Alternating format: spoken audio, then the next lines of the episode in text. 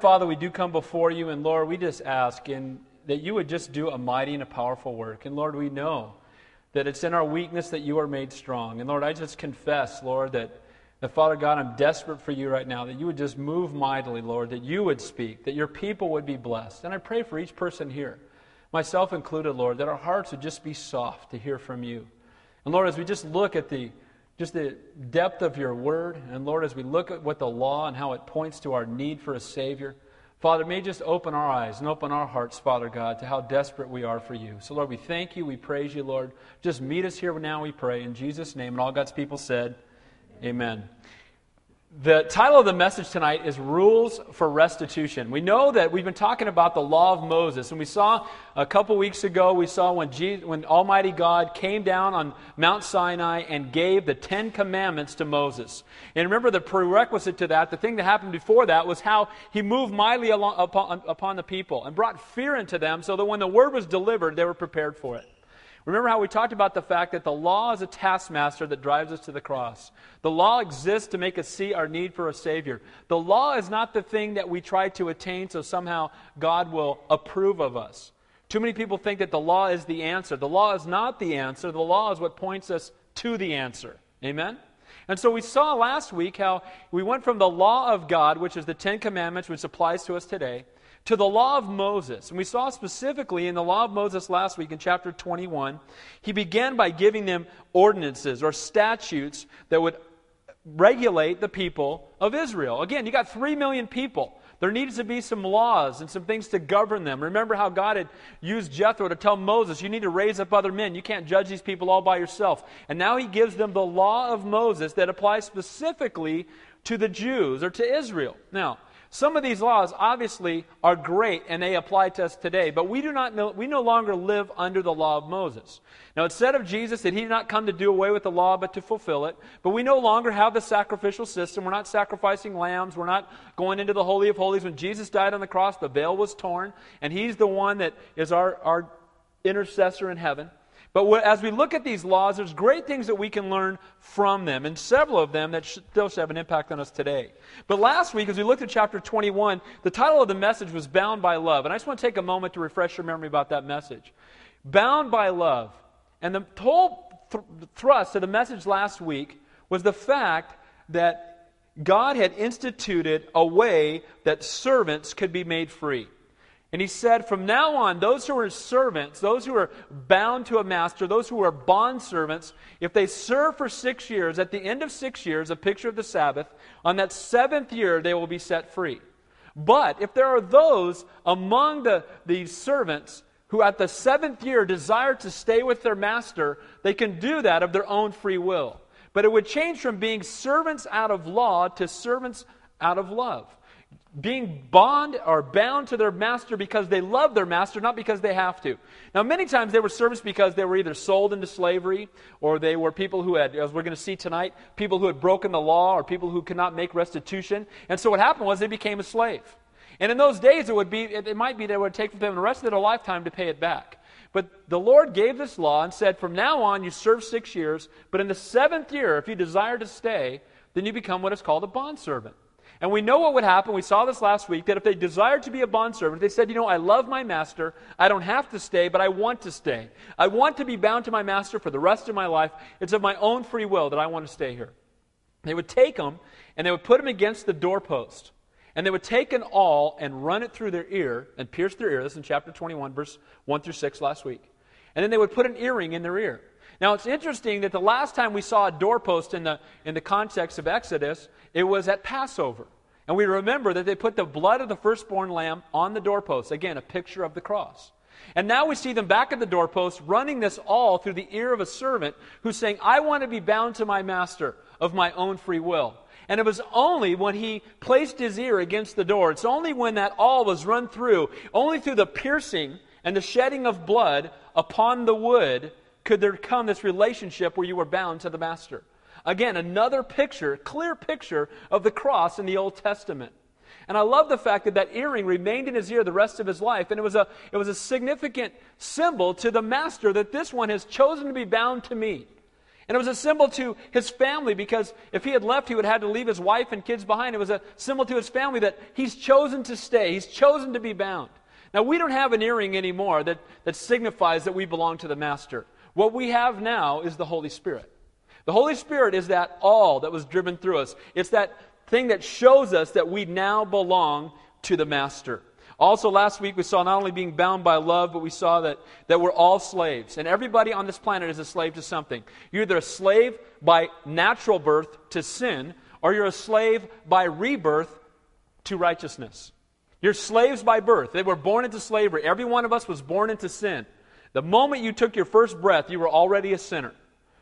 But the good news is the Bible says that while we were yet sinners, Christ died for us. So we were born into sin. So how, how do we become righteous? Not because of our good deeds, but through rebirth, through being born again through the shed blood of Jesus Christ upon the cross. We also saw the law concerning violence, where you saw that verse that most of you know an eye for an eye, a tooth for a tooth. And again, we talked about how that is not commanding that we be vengeful, it's limiting the amount of vengeance. It's limiting the, the thing that we do in response to vengeance against us. And then lastly, we saw that uh, the basic rules for taking care of your animals. And what I loved about this part, though, was that whenever an animal was, had gored a slave, that they had to pay the slave owner to compensate for the slave that had been gored by the ox. And the payment that they had to make was 30 pieces of silver.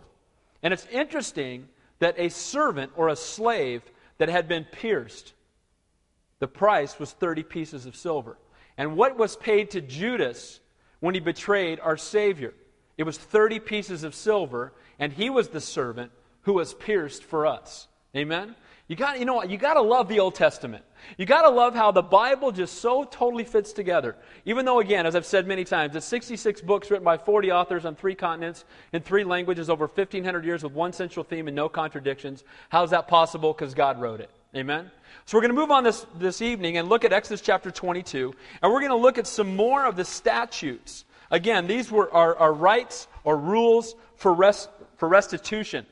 For them to be made right with the person that they had sinned against, there would have to be restitution. And we're going to talk about what that points to as we move on in the text. So we'll see tonight that sin has consequences. How many of you know that sin has consequences? Raise your hand, right? Sin has consequences. When we choose to sin, consequences will come. And we'll see that in the text tonight. This chapter also reveals the holiness and graciousness of our God, that while sin has very heavy uh, consequences, that God makes a way for there to be restitution. God makes a way that even though we're sinners, there's a way to have restitution that ultimately can re- produce restoration. So between the one who has sinned and the one he has sinned, sinned against. So what is restitution? It's paying the required price. What is restoration? It's a relationship being brought back together. Many of you know this. The word religion in the original language mean, is religio, which means to re-link. I don't like what religion has come to mean. It's come to mean, you know, the wheelbarrow full of rules and a black robe with heaven at the end, right? It's, uh, you know, hit your face with a board every three steps. It's this, you know, it's a bunch of rituals. It's a bunch of, it's a burden. It's heavy, you know, and it's become this religion. And you know what? That's not what God intended it to be. The word religion means to relink sinful man back to holy God. And the only way that can happen is through a holy and a perfect sacrifice. So restitution has to be paid, that there can be restoration. And we're going to see tonight exactly how that happens. So here are the statutes we're going to look at, Lord willing and time permitting. First of all, the, the statutes concerning property and thieves and people that come in and steal. Statutes concerning adultery and fornication, both physically and spiritually. Statutes concerning the treatment of others, and statutes concerning our reverence for God. So, the first 15 verses, we're going to look at statutes concerning property. How are we to deal with people when it comes to property? How do we deal with the statutes, again, concerning theft? Now, this will point to one of the Ten Commandments. Remember last week that two of the commandments were discussed in the laws that we looked at. We looked at, you know, the Sabbath, and we looked at uh, honoring your mother and father. Now, this week, the statutes we're going to look at, first one is going to deal with the eighth commandment, which is, Thou shalt not steal. Okay, so let's take a look, beginning in verse 1, the consequences and the statutes concerning theft. It says, If a man steals an ox or a sheep and slaughters it or sells it, he shall restore five oxen for an ox and four sheep for a sheep. So the consequences of stealing were heavy. Full restitution of what he had stolen had to be made, and the amount of restitution was based upon the nature of the theft. Now, in those days, your wealth was determined more than anything else on the amount of cattle you possessed. The more cattle you had, the richer you were. You'll see it quite often when they describe Solomon's wealth. They describe wealth of different kings. They talk about how much cattle they had. And so when you stole someone's cattle, you were stealing their wealth. Now, I, I, don't think it's a perfect analogy, but it'd be like if somebody came and stole your car. Now, in this case, they would say if somebody steals your car, they've got to come back and give you five cars to pay for the car that they've stolen. You know what? That's heavy duty restitution. And in this case, it's what he says. If you steal an ox and you go and sell it, you're going to have to bring back five oxen to pay for that ox you've stolen. If you steal a sheep, you're going to have to come back and pay four sheep. That's heavy duty restitution. Now, here's the thing about that most people would not be able to pay it. If they're thieves, they probably don't have any money. That's one of the reasons they're stealing. And if they stole and they could not make restitution, guess what happened? They became slaves. They became enslaved. So when you went out and you stole in those days, it was heavy duty consequences. And you know what? There needed to be a way that you could have restitution. So the huge penalty, no doubt, defer, deterred death. And again, not completely. Look what it says in verse 2. If the thief is found breaking in and he is struck so that he dies, there shall be no guilt for his bloodshed. So if somebody's breaking into your house in the middle of the night and you see him breaking in and you don't know why he's coming, I mean, he could be coming to kill you, you don't know. And if he dies, then there's no guilt for his bloodshed. Now, it's amazing how our laws have changed. I'm sure you've all heard this. A few years ago, some guy was trying to break into a house up in Washington. And he was crawling up on top of the house trying to find a way to break in, and he fell through the skylight. And he broke his back.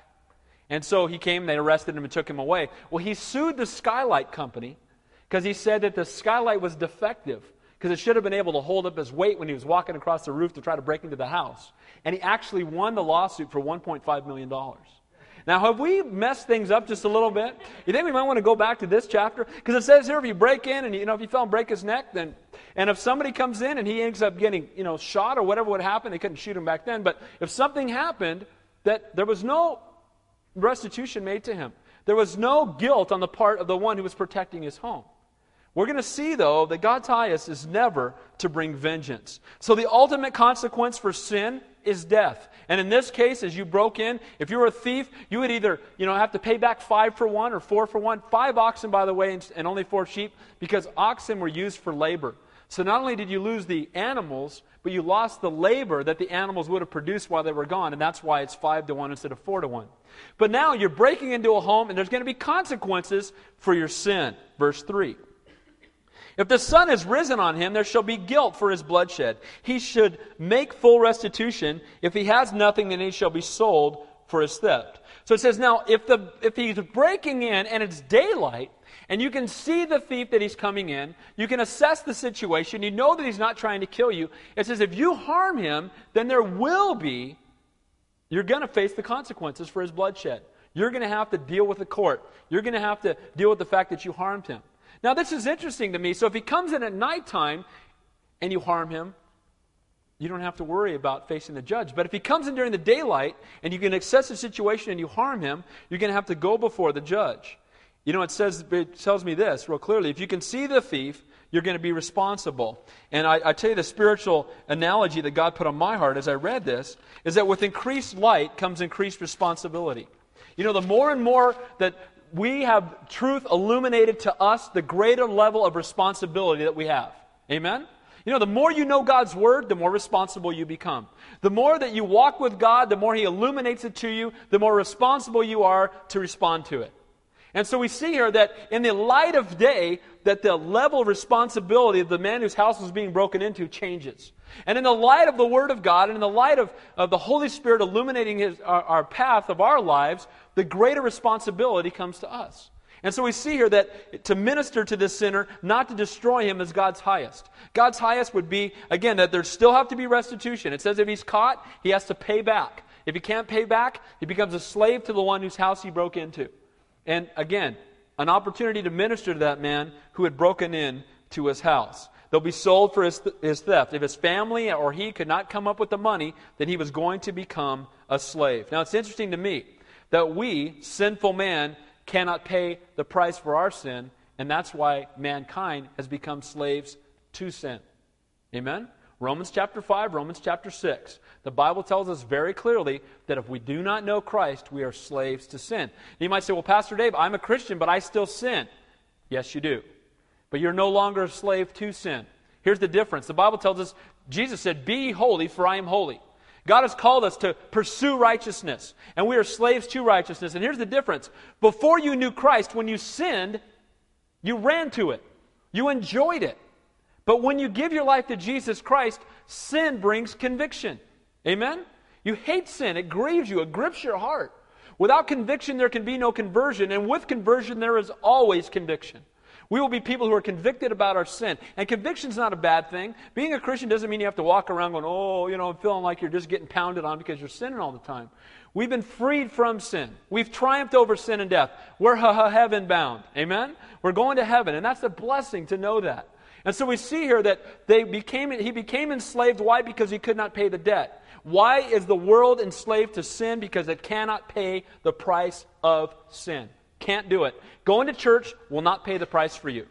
Crawling on your knees to Mecca will not pay the price for you.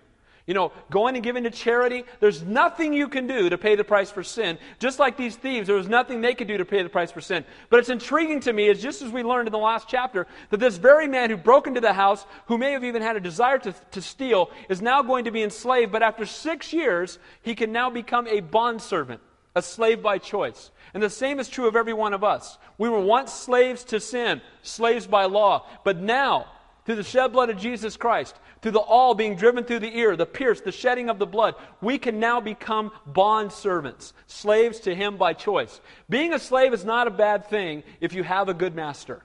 Amen? And you know what? I love my master. I love my master. There's no other place I'd rather be. There's no one else I'd rather serve. There's nothing else I'd rather do.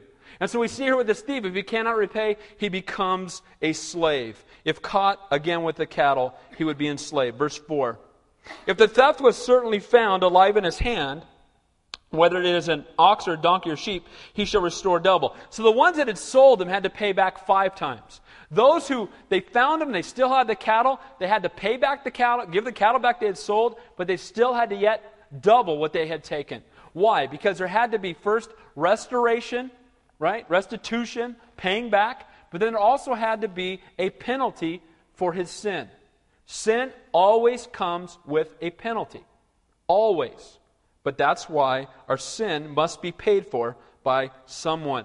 Now, it's also interesting that in Numbers, chapter 5, don't look there, but if somebody had was convicted about their sin and they brought the animal back, they did not have to pay double. It says they paid 120%, a, a full and a fifth. So 120%. So if someone had stole $100 and they caught him red handed, they'd have to give 200 But if the person was convicted and went back of their own free will and said, you know what, I'm convicted, I stole this from you, let me pay you back, they only had to pay him 120 Now it's interesting to me that I see a lot of this happen. And again, it isn't always the case, but many of you remember there was a young man here who had so gotten saved, had been a Christian a very short amount of time, and had the law hanging over his head. And you know what? Because of conviction, as a new Christian, he was so convicted, he said, I'm going to go back and I'm going to tell the court what I've done, and I'm going to throw myself at the mercy, and I know I might spend 10 years in prison. But I'm going to go do it because I know that's what God wants me to do. Guy had been a Christian a couple of months. And he goes back and he throws himself in the mercy of the court, and he got two years probation. It's amazing. Now, we had another guy that, uh, that many of you may have known and you know what? He ran from the law. And he would never stop and he would never turn himself in. And we gave him counsel over and over and over again. Bro, you need to go back and do this. And you know what? He didn't go of his own free will. He fought at every step of the way. He finally got caught and he's in prison. And it's amazing, a perfect analogy here that we see the one that comes back with a broken heart and confesses and says, You know what? I'm guilty. I'm guilty. Forgive me. There's forgiveness. But those who run away and refuse to repent, what happens? There's consequences. God is a gracious and a merciful God. He differentiates between those who are caught in their sin and those who, through conviction, come repenting their sin. The law teaches us that fraud and injustice not only doesn't enrich men, but it impoverishes them. Many people think if I steal, I will become rich. No, you won't. You become in poverty. You really will. And you know what? It may not happen here, but it'll happen in eternity. Verse 5. If a man causes a field or vineyard to be grazed and lets loose his animal and it feeds on another man's field, he shall make restitution from the best of his own field and the best of his own vineyard. So if you trespass on another one's property, allowing your animal to graze, you must pay him back from the very best that you have. The key to true repentance and restoration is repaying from our best. It's holding nothing back. True repentance means turn around. Doesn't say mean I say I'm sorry. It means to turn. It means to change. It means to become totally different. If I come up and I smack Manny in the nose and say I'm sorry, and I smack him in the nose and say I'm sorry, I'm not sorry. That's not repentance. Amen? Repentance is I smack and then I take him to the hospital and I pay his medical bills and I, you know, I pay him for the week off of work that he has and I go over to his house and cook him dinner all week long. That's repentance. And that's what repentance is. Repentance is a turning, it's a transformation. So a key Christian principle is this we should be more careful not to do wrong than not to suffer wrong. We've done the wrong thing, we need to give back of our best. We need to be more concerned about doing wrong than suffering wrong. What do I mean by that? When we suffer wrong, it's an affliction. When we do wrong, it's sin. It's way better to be afflicted than to be walking in sin. Amen? We should err on the side of our own harm, not the harm of others. Amen? Isn't that what Jesus did? Err on the side of our harm, not the harm of others. Look for ways to minister to others. If I come out on the short end it, it's okay, because it's all temporal anyway. Amen? I'm giving up what I cannot keep to gain what I cannot lose. It doesn't matter. Have a eternal perspective, not a physical one. So be, uh, it's really a key Christian principle, is to be more concerned about ministering to others than what happens to me. And we see that very clearly. He says, So give back of your best. If you, if you send something out in the field and you graze in the field, then you return to him from your best. Verse 6. If he breaks out and catches in thorns, if fire breaks out and catches in thorns, so that it, it's stacked grain standing in grain, or the field is consumed, he who kindled the fire shall surely make restitution. You know, we're responsible for our sins of malice, you know, premeditated, but we're also responsible for sins of carelessness. When we carelessly don't do the things that God has called us to do, and then a fire breaks out. It's interesting to me that when I read this fire, what I thought about was James. The Bible says in James that our tongue is a fire. You know what? We can do more damage with our tongue than any part of our body. We can wreak havoc. We can spread gossip. We can bring the building to the ground by using this small member in our body, our tongue. And it says here that that fire would just spread. And the same is true that it's interesting because he went after the thorns, but in the midst of going after the thorns, he burnt down the wheat. And quite often we'll go out and we think we're using our tongue, right, to, to somehow, you know, get after the people that aren't doing the right things. And before you know it, we're burning the wheat to the ground. We're causing people to stumble. We're wreaking havoc in the church. You know what? Uh, in youth group, we used to have a saying prayer or praise. We have it at my house too prayer or praise. If you can't say something nice, pray for them. Amen? And if you can't do either one, then just be quiet. And too often, you know, and, and you know, I, I, it's really sad when the youth group used to get back at me about it. You know, I'd say something, go, Pastor Dave, prayer, praise. Oh, you know, conviction, right? But it's good that we need to have that heart. And you know what? That fire that was kindled, guess who's responsible? Whoever started that fire that brought that whole field to the ground would have to make restitution for the entire field. And the same is true. I believe that, you know, we're going to stand before God one day, and we use our tongue to level churches, to hurt people, to bring harm to people's reputations, you know, to make ourselves look good, then we're going to reap the consequences of that. A lot of good fruit has been destroyed by the tongues of men. And you know what? What do we do when we do it? We need to make restitution. And how do we do that? We need to go back to those people and ask them to forgive us. Statutes for starting this, regarding dishonesty. We looked at statutes regarding thievery. Now we're going to see statutes regarding dishonesty. Look at verse 7. If a man delivers to his neighbor money or articles to keep, and it is stolen out of the man's house, if a thief is found, he shall pay double. In those days, they didn't have banks. So when you leave and you wanted your, your goods taken care of, quite often you'd go to your neighbor, you'd hand them all your valuables and say, Look, I'm going to be gone for a month or I'm going somewhere. I want you to take care of my stuff for me. And you would give it to them, and they were now responsible for it. And it says now, if it's with that man and a thief comes in and steals it, then the thief is going to have to pay back to the man who had loaned it, you know, had asked the man to take care of the stuff, double. Look at verse 8. If the thief is not found, then the master of the house shall be brought to the judges to see whether he has put his hand into his neighbor's goods. So if the thief is not found, the one entrusted to watch over his neighbor's riches is brought before the judge. And the judge would look and determine whether or not this man had stolen the stuff from the man he had been asked to take care of it for. Now, this is interesting. What this reminded me of from the New Testament is the parable of the talents. God has given each one of us spiritual gifts. And the Bible talks about some he gave five talents, some he gave two, some he gave one. And then he returned. And when he came back, he asked the one with five talents, What have you done? He said, I turned the five talents into ten talents. Oh, enter in, my good and faithful servant. You know, five, I turned two talents into four talents. Oh, God enter in. The one said, Oh, I buried it in the ground because I was afraid I would lose it. He said, Take the one talent from that one and give it to the one who has ten and banished him. You know why? Because God gives us gifts, not that we would bury them, but that we would use them. Amen?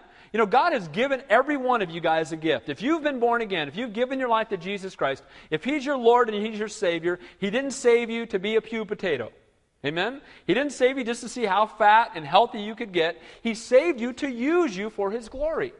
And so we see here that it says, you know, that this man took the goods, and if he stole them, that he was going to reap the restitution. He, he was holding these things for another man. Aren't we doing the same thing with everything that we possess? Doesn't everything we have belong to the Lord? Aren't we just that neighbor holding on to the riches of another man? They're all God's. And we're going to answer for what we do with God's stuff. Verse 9. For any kind of trespass, whether it concerns an ox, a donkey, a sheep, or clothing, for any kind of lost thing which another claims to be his, the cause of both parties shall come before the judge, and whomever the judge condemns shall pay double to his neighbor. So the judges in those days were not judges like we think. This is not a court of law. The judges were the spiritual leaders of the day. They were the ones that God had told Moses to raise up. So basically, they'd say, Take them to your pastor. And ask the pastor to determine which of them is guilty. And they would use the law of Moses to determine the guilt. They would question the men, and they would determine whether or not who would have to pay. Again, I think it's, we've gotten away from this, but the Bible tells us that as Christians, we should not sue one another. How many of you know that that's in the Bible? We're not supposed to sue each other. But you know what? We take people to the authority that they will recognize. And I've had the I've sat down many times with people and we've talked about things and we try to take it to the Word of God. And I can be the first one to tell you that I don't have the answers. I just know where they are. They're right here. Amen? And so that's where we go. But you know what? It's sad because it blows our testimony when you have Christians suing Christians. It blows the testimony of the church. You're fighting over temporal stuff with your spiritual brother. Does that make any sense? Know, I'm going to go, I'm going to sue you, man. I'm going to take you to court. Ah, you know, and you're, and you're battling over deck chairs in the Titanic, right? I mean, you're fighting over something that is perishing with your brother who you're going to spend eternity with in heaven. That doesn't make any sense. And so we see here that they came before the spiritual judges of the day, and they would determine which one was guilty. Verse 10 and 11. If a man delivers to his neighbor a donkey, an ox, a sheep, or an animal to keep, and it dies, is hurt, or drawn away, no one seeing it, then an oath of the Lord shall be between them both, that he has not put his hand into his neighbor's goods, and the owner of it shall accept that, and he shall not make it good. So it says if somebody gives you their word that they have not brought harm to that thing that you asked them to entrust, then you need to just take their word. You know, as Christians, it's sad that people don't, we don't trust each other's word. Our word should be plenty. And again, even to my own harm. You know, you, you loan somebody, and I'll be honest with you, and we're going to get to this in a minute because it talks about it. When I loan people money, I don't loan them money, I give them money. If somebody comes to me and asks me for a loan, not that I'm the wealthiest guy in the world, but I've had an opportunity to loan a lot of people money. And you know what I do? When I loan them money, I just count it in my mind this is a gift. Take it. Why? Because it's God's anyway. Just take it. If they choose to pay me back someday, that's fine. If they don't, I'm not going to worry about it. Why? Because it's all God's money. And we need to learn to just take people's word. And what happens is we allow temporal things to tear down eternal stuff. We allow our relationships with other Christians to be divided. You know, I know Christians where one guy owes another guy money and they don't talk anymore and they avoid each other and they used to be friends because this guy feels guilty that he can't pay him back and this guy's all mad because he hasn't paid him back. And we miss sight of what it's really all about. And he's saying here, if somebody gives you your word, he's a brother in the Lord and says, you know what, bro, I'm telling you I didn't do it. Okay, that's good enough for me. That's the end of it. Let it go. And even if it's to your own harm. I loaned him my car, he brought it back, and it's got a $3,500 dent in the back. And he says he didn't do it. Well, okay. All right, bro, God bless you. That's fine. No problem. You take care of it. Don't worry about it. To your own harm. You know what? So often we want our rights. We want, you know, it's, it's all about me. No, you got to take, you know, treat me right. I don't want what I deserve. And I sure think, you know, if you know what you deserve, you don't want it either. But again, it's better to suffer wrong, affliction, than to do wrong and to sin. And in cases where there's no evidence, all they went by was a man's word, and you take it. Now, we need to be people whose word is trustworthy. Look at verse 12. But if in fact it is stolen from him, he shall make restitution to the owner of it. So if, if it's under my care, the neighbor's possession, and they're stolen from me because I haven't been watching them, then I must make restitution. So if I'm watching somebody's stuff and somebody comes and takes it from me and steals it because of my carelessness, then I need to make restitution. Verse 13. If it is torn to pieces by a beast, then he shall bring it in as evidence, and he shall not make good what is torn. No, no restitution was necessary for an animal mauled by a beast. If the carcass was produced as evidence, they'd say, Look, I didn't steal it. Some, a beast came into my field while I was watching your cattle and tore your cattle to pieces, and here's what's left of it. And they would say, okay, well, this happened. Don't worry about it. It's okay. Let it go. And so, again, these are laws specifically for Israel, but many of them have spiritual applications for us today. Look at verse 14 and 15. And if a man borrows anything from his neighbor and it becomes injured or dies, the owner of it, not being with it, he shall surely make it good. If the owner was with it, he shall not make it good. If it is hired, it came for its hire. Now, if you borrow something from your neighbor, you are to take care of it and be responsible for it. If the owner is there with you and it breaks, then it's not your problem. If he's there and you, you know you borrowed his chainsaw and you're working on something together and it breaks, well, and again, to me, error on the side of holiness, error on the side of restitution, error on the side of you being wronged and you do the right thing. But here we see it says that if, if the man comes and you're supposed to be taking care of it, and you lose it or it breaks, you need to make restitution. So if you borrow something from somebody, you need to restore it back to them. Again, these were laws for Israel because in those days they had three million people, and up until this point, they had no clear laws. And God is showing His grace and His holiness, saying, This is the fair way to live life. This is how we are to treat each other. We're to do the right thing. The law is a picture of God's grace. So now we're going to move on. It's going to get kind of heavy here. But it's going to move on, and we're going to talk about something that, you know, it's really sad, but it's just out of control these days. Because we go from the, the statutes concerning property, not stealing, don't break trust of people, better to suffer wrong in regard to the temporal than to blow our testimony concerning the eternal. Restitution brings an opportunity for restoration. If we pay our brother back, we have a much better chance of restoring our relationship with him. If we don't pay him back and we fight with him over the money, we've blown our relationship. It's never worth it. But now we're going to move on to statutes concerning adultery and fornication. This is the seventh commandment Thou shalt not commit adultery. This is expanding upon that. And we're going to see adultery from both a physical perspective and a spiritual one. And again, the consequences for physical and spiritual adultery were extremely heavy. Look at, look at physical adultery in verses 16 and 17. If a man entices a virgin who is not betrothed, then he lies with her, he shall surely pay the bride price for her to be his wife. Let me define this really clearly. If a man found a young virgin, and, all, and the women back then, they were virgins until they were married, if, they, if he went and enticed her, as soon as he slept with her, they were married. Just like saying, I do. You're married, and you go pay the price to her father, and this is your wife for the rest of your life. That's it. And I'll tell you what, you think things might change a little bit if that were a law today? You think people might change their activities and their habits just a little bit? That if you went and you went and you joined with somebody physically, immediately that person was your wife. That's it. You're married. You're done. You know what? Now every all half of your property belongs to her. You have to give a dowry to her father, which was about a year's wages, by the way. So you had to go write a big check to her dad, right? And now and now that's it. She's your wife, and you're done. No, no. And you know what else? If she was betrothed to somebody else, you know what the penalty was then? They took you outside of the city gate. They stood you in a tree, in a box that they would plant a tree in. They stood you in the box and they threw stones at you until you died. And then, you know, then they would plant a tree there. Every time people walk by, they go, oh, yeah. I remember what happened there. And they'd say, oh, you don't want to do that. And it was a constant reminder that adultery resulted in bad things. Now, J. Vernon McGee said something. It's funny, but it's, it's sad, but it is funny. He said, if they were still stoning adulterers today, you couldn't drive through town because there'd be piles of rocks everywhere. You know, you couldn't get around because there'd be piles of rocks everywhere. And that's the sad truth. And so there were consequences for adultery. There was consequences for fornication. He said, you lie with that woman, she's your wife. You know what? That ought to be our heart in the church today. Amen? You don't touch anybody until you're married. That's it. And you know what? When you're betrothed, in the betrothal period in the Old Testament, they had a one year betrothal, and during that betrothal, there was zero physical contact. None. I'm going by that rule at my house, by the way. And so, no physical contact. My daughter's getting older. We ain't going to have none of that. Hey, you want to come see my, you come to my house, sit at my dinner table on that side, and we'll talk.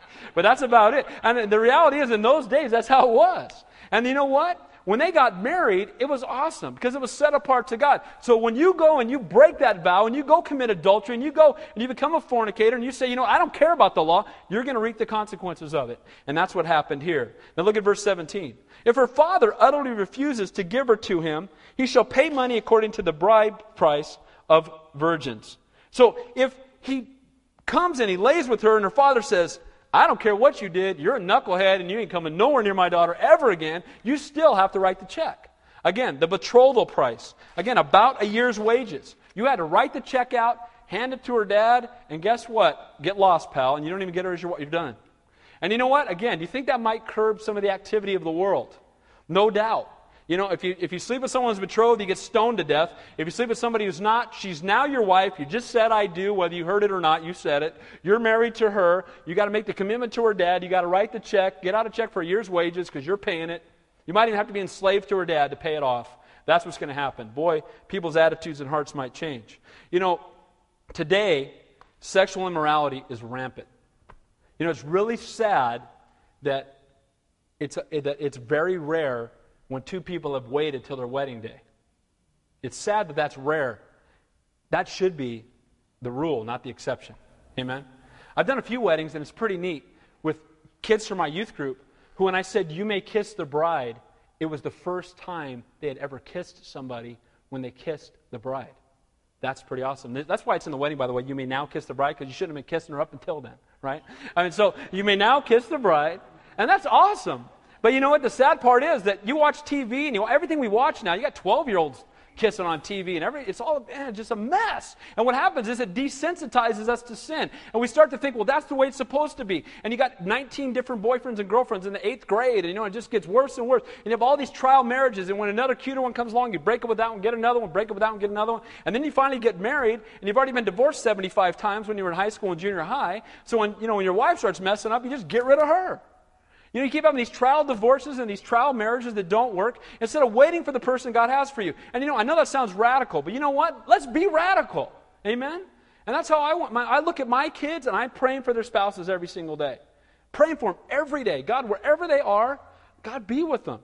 Fill them with your Holy Spirit. I pray that each one of their spouses would just be on fire for God. And when I and if the Lord tarries when I meet him, I'll be able to look at him and say, I've been praying for you since the day you were born. And you know what? We need to have that heart. Instead, what happens here? That they go out and they commit fornication, and man, the consequences were heavy. And their consequences are heavy today. AIDS, that's a pretty heavy consequence. Unwanted pregnancy, abortion, all the things that happen because people give into the flesh instead of being obedient to God. I want to encourage each one of us, uh, those of you who are teenagers that are here, you know what? There's no greater thing you can do than wait for the person God has for you. You'll never regret it. But if you don't, you'll always regret it. Amen? You wait for that person. God's got someone awesome for you. Wait for that person. Now let's talk about spiritual fornication or adultery, and that's serving other gods. It's the first and second commandment. You, you should, what's the first commandment? You shall have no other gods before me, you shall serve no graven image. These, he's going to talk about Canaanite worship. And these next three verses are things that were evident in Canaanite worship, and it's spiritual fornication. Look at verse 18. You shall not permit a sorcerer to live. Now that's pretty strong. Uh, you shall not permit a sorcerer to live. So, what was the penalty for being a sorcerer? Death. Now, I think it's interesting, and I think it's a great verse because we're coming up on Halloween pretty soon.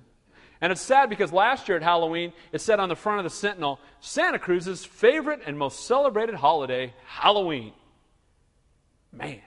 Now, Santa Cruz means Holy Cross, but here's, here's what Halloween's all about. I'm going to educate you, so once you're educated, if you don't know this, once you're educated, that light's been shined on you, right? So now you're responsible, so here it is.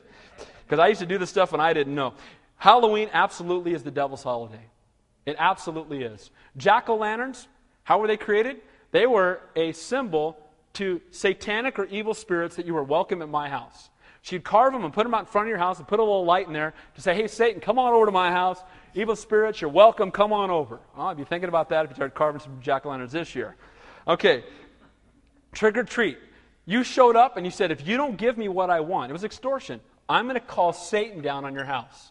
I'm going to I'm going to pray that the demons will come. These were witches and sorcerers who did this. Now, we hand our kids a, a pillowcase and tell them to go and get Snickers bars and say trick or treat and carry jack o' lanterns around. And the reality is that as Christians, we should have no part of that holiday.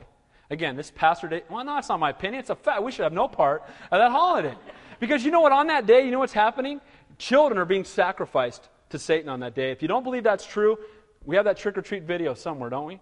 You were in that video, and there's a, a, young man on there who was raised in a family to specifically be a sacrifice. And a little girl was sacrificed right in front of his eyes. And he said, and I'm telling you, it's reality. I used to work at the lumberyard over here, and I'd go up in the hill after Halloween and have all these dead animals that they had sacrificed to Satan. You know what? We need to be praying, not trick or treating on Halloween. Amen?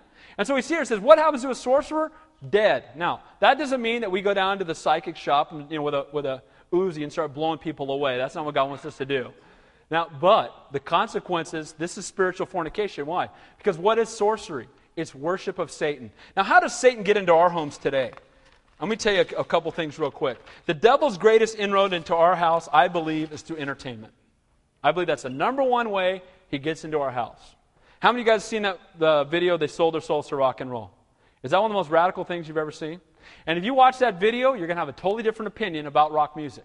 Now, I love I love electric guitars, man. I do. I mean, if you've ridden in my car with me, I, it bumps, okay? I like it, all right? I crank, you know, if my ears aren't bleeding, it's not loud enough, right? So I like it. But here's the reality I like music that glorifies and honors the Lord. God created music to worship Him. And one of the number one ways He gets into our home is we start listening to music that glorifies and honors something other than Him. And it desensitizes us to sin. It talks about it in that video how it's just like what the communists do. They desensitize you over time to show it to you again and again and again before you get used to it. You start listening to music and you start singing lyrics, and before you know it, you don't even know what you're singing about. And that's what the enemy uses. He'll also use uh, TV. You know, the window into hell in the corner of your living room, right? I mean, you turn that thing on, and you know what happens? You know, I have a TV, but you turn that thing on, and what happens? And you know what? Stuff that you would never ever go participate in, you invite it right into your house. Your kids are sitting there watching teenagers, you know, fornication watching you know the language that comes out and the, and the things that are being taught. And our kids will sit and watch tv for six hours and only listen to us for 20 minutes. Who's raising our kids? And the enemy will use that to get into our homes. He'll use movies. He'll use video games. Again desensitizing them to sin. Pouring new age and demonic practices right into our houses. Let me make it real clear. Let me help you out. Horoscopes. Pit of hell. That's pretty clear right? Pit of hell. Horoscopes. Where, where does that originate? Sorcery. That's what it is it's seeking to get divine instruction from other, someone other than God. Sorcery, Ouija boards, sorcery, Dungeons and Dragons, sorcery. All that kind of stuff that seeks, you know, somehow to reach something divine. You know, playing these games and stuff, all that stuff is not from God. God desires that we would be sold out to Him. And this sorcery is spiritual fornication. Now, it's interesting that the word for sorcery is pharmakeia. That's where you get pharmaceuticals. So, guess what else is sorcery? Drug use. When people are doing drugs, oh, yeah, it's all these lights. Well, I guess so. But here's the thing those lights are not God. It's, you know, people, oh, I took LSD, man, and I met the Lord. No, you didn't, man. You, you, you're on a trip somewhere, but you didn't meet God because God will never meet us when we're out of our mind. Amen? It's in the right mind that He meets us. And so we see here sorcery, spiritual fornication. These things are contrary to God, and God says death is the result. Look at verse 19. Whoever lies with an animal shall surely be put to death. Now, this is debauchery beyond debauchery. This is out of control, but this was a part of Canaanite worship. Canaanite worship was into sorcery, and it led to lying with animals. Out of control. Next verse. He who sacrifices to any god except to the Lord only, only he shall be utterly destroyed.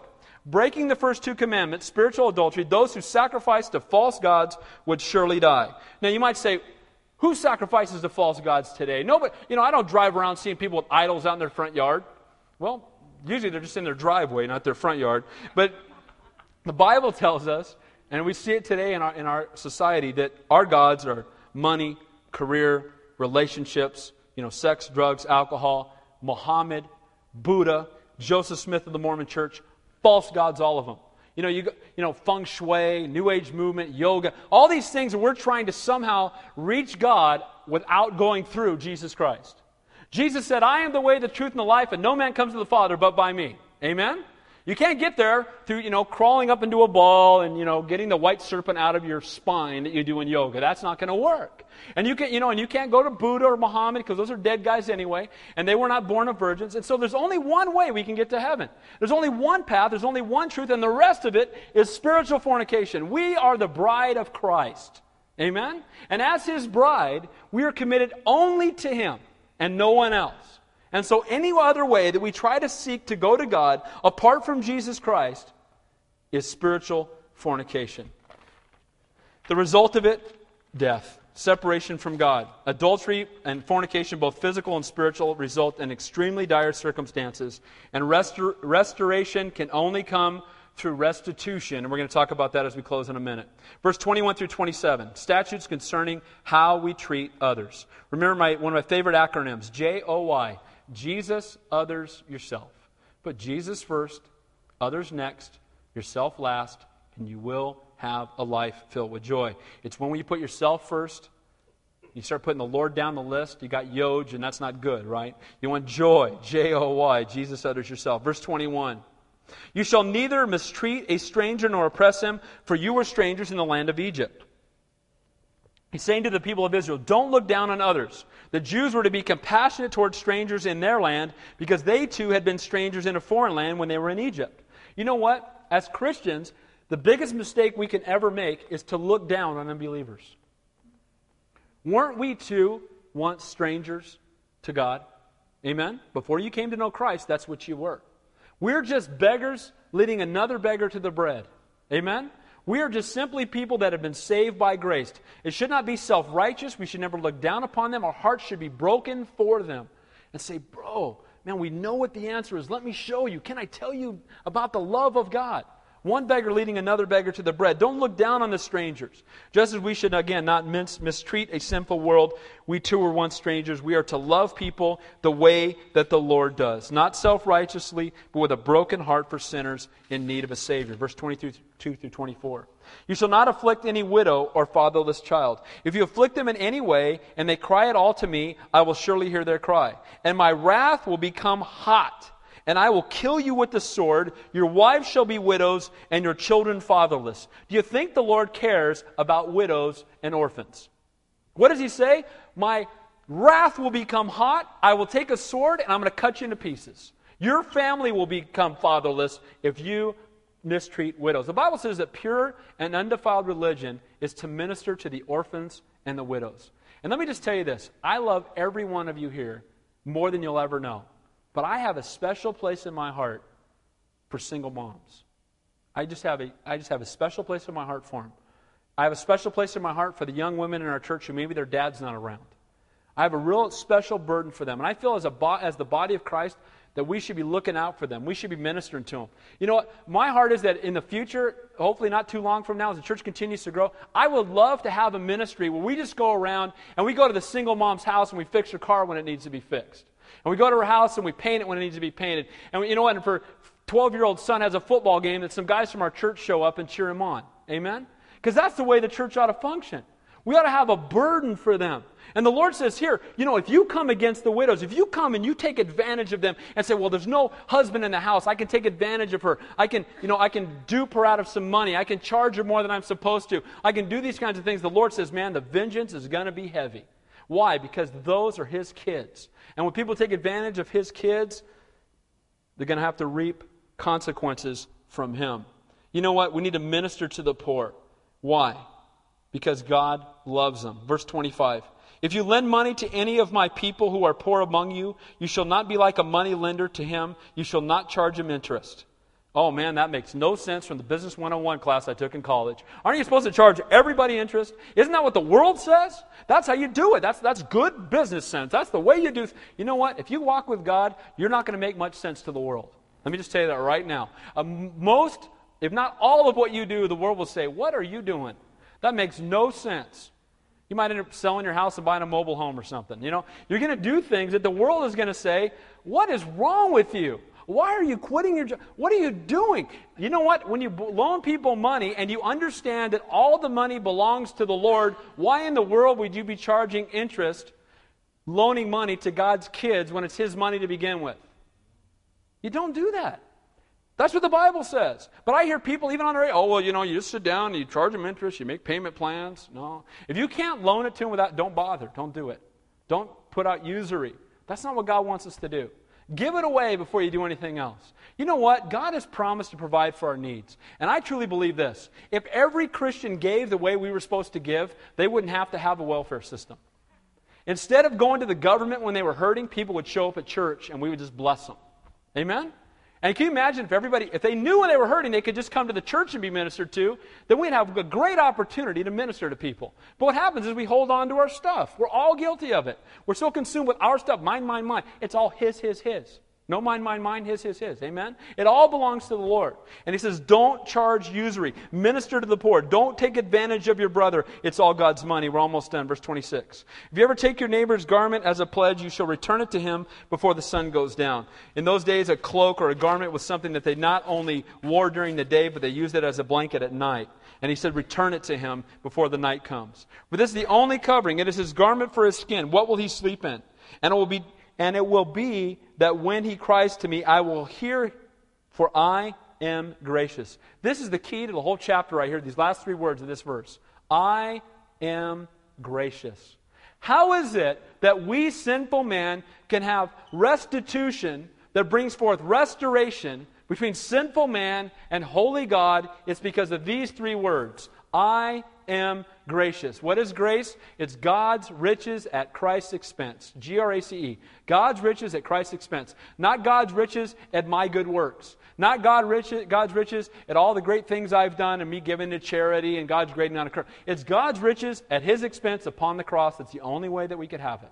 That's the only way that we could know His grace. He says, I am gracious. And aren't you glad? It's the key to our restoration. He is gracious towards us, and we ought to be gracious towards others. Jesus loves me so much that He'd rather die than live without me. He loves you so much, he'd rather die than live without you. You are his treasured possession. He can never get you off of his mind. He thinks about you every second of every moment of every day. He loves you so much that he died for you. That's an awesome God. And He's gracious. Should we not trust Him with our lives? When you see somebody next time that's getting on your nerves, you got a coworker that's bugging you, you see somebody that thinks is lazy, dude, just go get a job. Remember, Jesus died for him. Amen? Jesus died for him. Jesus died for her. Jesus loves her. And when you take that perspective, you start to realize from an eternal point of view how precious these people are in God's sight and how precious they ought to be in our sight. Lastly, statutes concerning our reverence for God. Look at verses 28 through 31. You shall not revile God nor curse a ruler of your people. We are to have reverence for God and all those that he has placed in positions of authority. Honor your mother and father, honor your boss honor the police officer that pulls you over to give you a ticket, honor the person in government. Doesn't mean we can't disagree with them, but we pray for them and we honor them. Honor those that God has placed in authority over you. Verse 29 and 30. You shall not delay to offer the first of your ripe produce and your juices, the firstborn of your sons, you shall give to me.